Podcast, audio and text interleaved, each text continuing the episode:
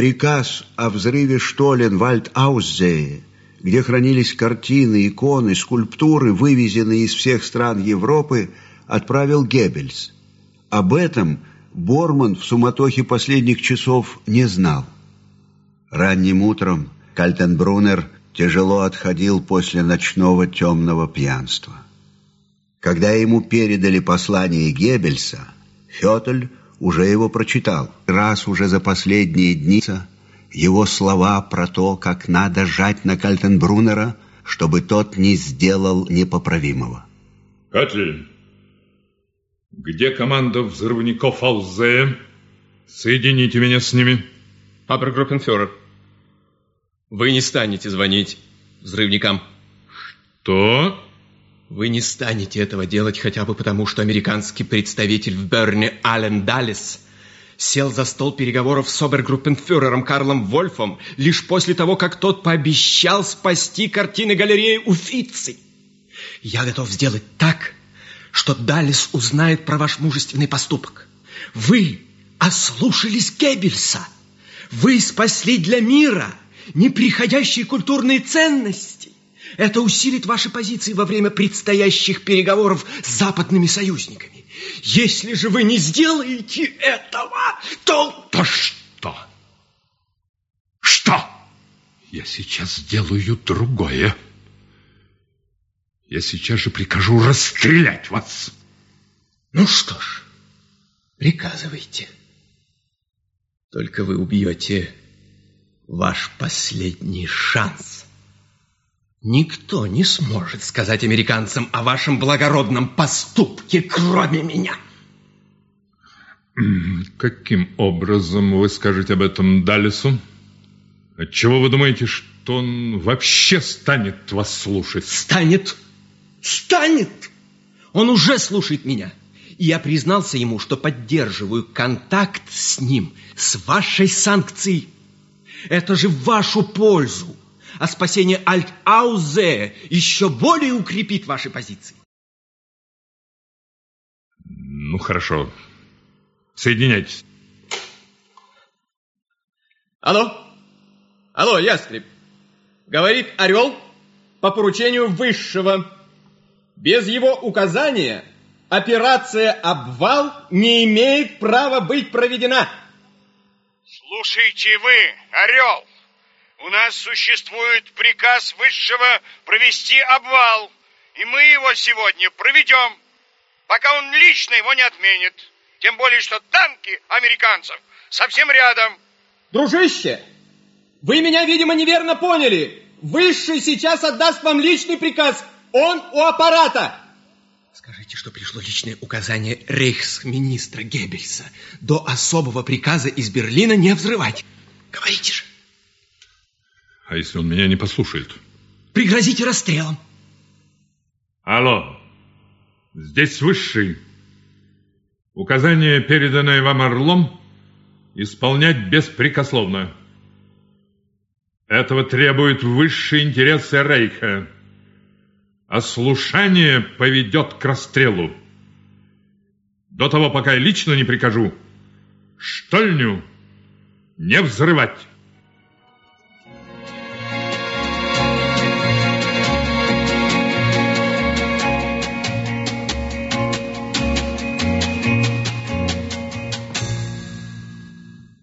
Мюллер сидел перед зеркалом, разглядывая свое лицо. Канонада была постоянной. Бои шли где-то совсем рядом. Пора было уходить. Его лицо было сейчас другим. Свежий шрамик возле уха был понятен лишь посвященным, подтяжка. Левая щека стала чуть скошенной, будто после контузии.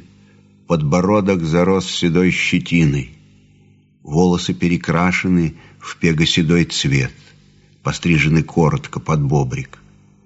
В кармане поношенного не по росту пиджака документы на имя Вернера Дрипса, члена Коммунистической партии Германии, освобожденного из концентрационного лагеря Красной Армии. Просьба оказывать содействие всем союзным властям. На руке наколоты цифры номер заключенного. Мюллер? Держите пальцы на пульсе нашей линии? Пока да. Вы скоро? Видимо. Ваши люди смотрят за 47-м? Там порядок. Будем на связи постоянно. Только так. Черт меня дернул связать себя с Борманом. Он же слеп. Борман действительно слеп, потому что русские никогда не станут с ним говорить. Это азбука. А вдруг станут? Еще есть время, чтобы уйти по цепи Одессы одному. Это моя цепь. В большей мере, чем Бормана. Хотя, конечно, партия держит в руках такие узлы, которые мне неизвестны. Но еще не поздно. Еще есть верные окна на запад. А если Борман договорится с русскими, что, в общем-то, одно и то же, тогда мои дни сочтены. Борман мне никогда этого не простит. Меня уберут. Но то, что Штирлиц должен, обязан просто-таки сделать, будет моей коронной партией. Сталину будет трудно не поверить тому, что возьмет с собой Штирлиц. Правда Гелена, заложенной в ней ложью, сработанной мною, такое страшнее любой бомбы. Верно я сказал Борману.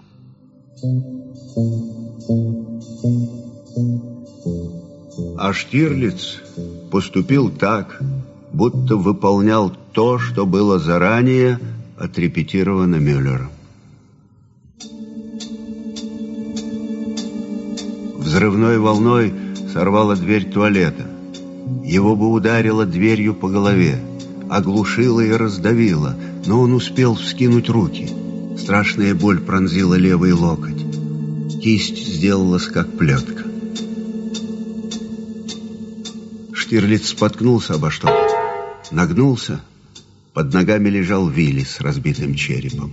Машинально Штирлиц вынул из кобуры его парабеллум, сунул в карман и пошел туда, где еще несколько минут назад он слышал голос, читавший что-то страшное про Россию. Да, точно. Ты верно идешь, Максим. Верно. Здесь был сейф. Он был открыт. Здесь должны быть портфели, наподобие тех, которые мне как-то показал Мюллер. Два портфеля. Два портфеля. Ты должен взять все, что можешь унести. Запомнить адрес. И бежать к своим. Ты имеешь на это право, Максим. Максим. Ты имеешь на это право, хватит. Ты сделал все, что мог. А тебе приказано выжить. И ты выжил. Выжил. Нет. Ты пока еще жив.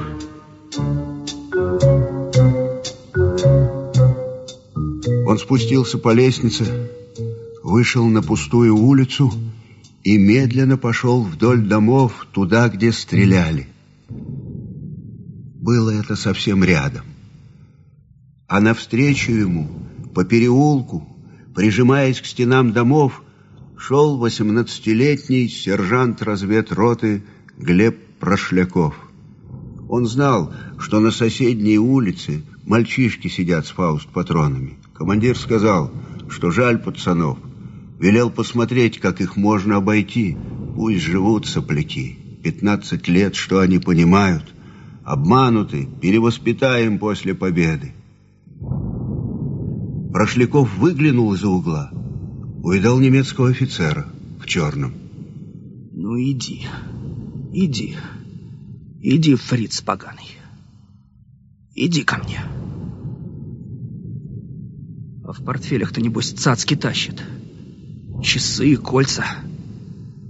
Ну, давай, давай, ближе. Еще ближе.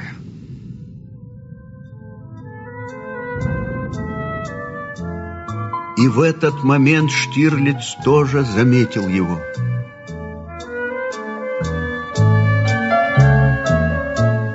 Штирлиц чувствовал, как его лицо заплясало от счастья. Ему было трудно улыбаться. Рваные раны на лбу и подбородке кровоточили. Но он все равно не мог сдержать счастливой улыбки. Не стреляй! Не стреляй, браток! Я наш! Не стреляй! И по-русски научился. На тебя! И тут пуля ударила Прошлякова в сердце. Наповал.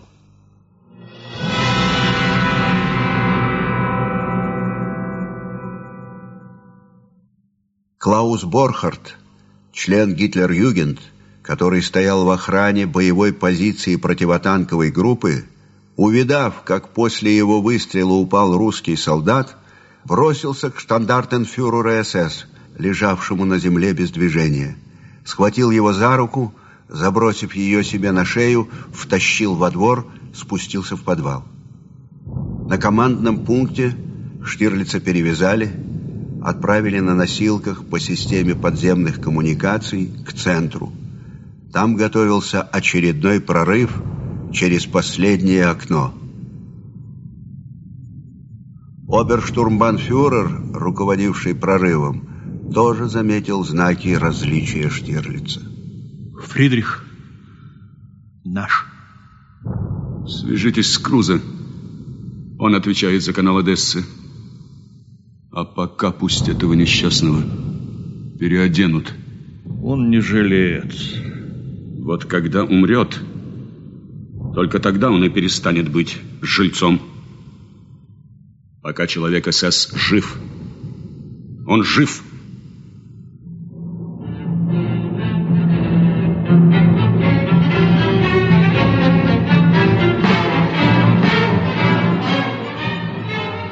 Через два часа танк Т-34 номер 24-9 под командованием младшего лейтенанта Нигматулина, прорвав оборону мальчишек Гитлер-Юген, разворачиваясь, перепахал левой гусеницей оба портфеля, где лежали те документы Гелена Мюллера, которые должны были благодаря сложной и рискованной операции гестапо оказаться в руках русских.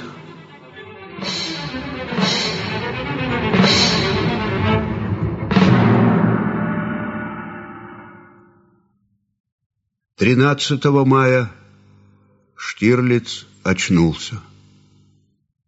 Тишина была осязаемой. У нее даже запах был особый, морской йодистый. Он откашлялся, захлебнулся кровью, застонал, упал на подушку. В комнату вошел пожилой седоволосый человек, вытер ему лицо, уложил, заботливо укрыл пледом. Тише, тише. Мы у своих. Вы на явке Одессы, понимаете? Все хорошо. Вы уже в Италии. Завтра вас отправят в Испанию. Опасность позади. Спите. Спите. Вам надо отдыхать, штандартенфюрер. Ваше имя отныне Рудольф Дрок. Запомните. Доктор Рудольф Дрок.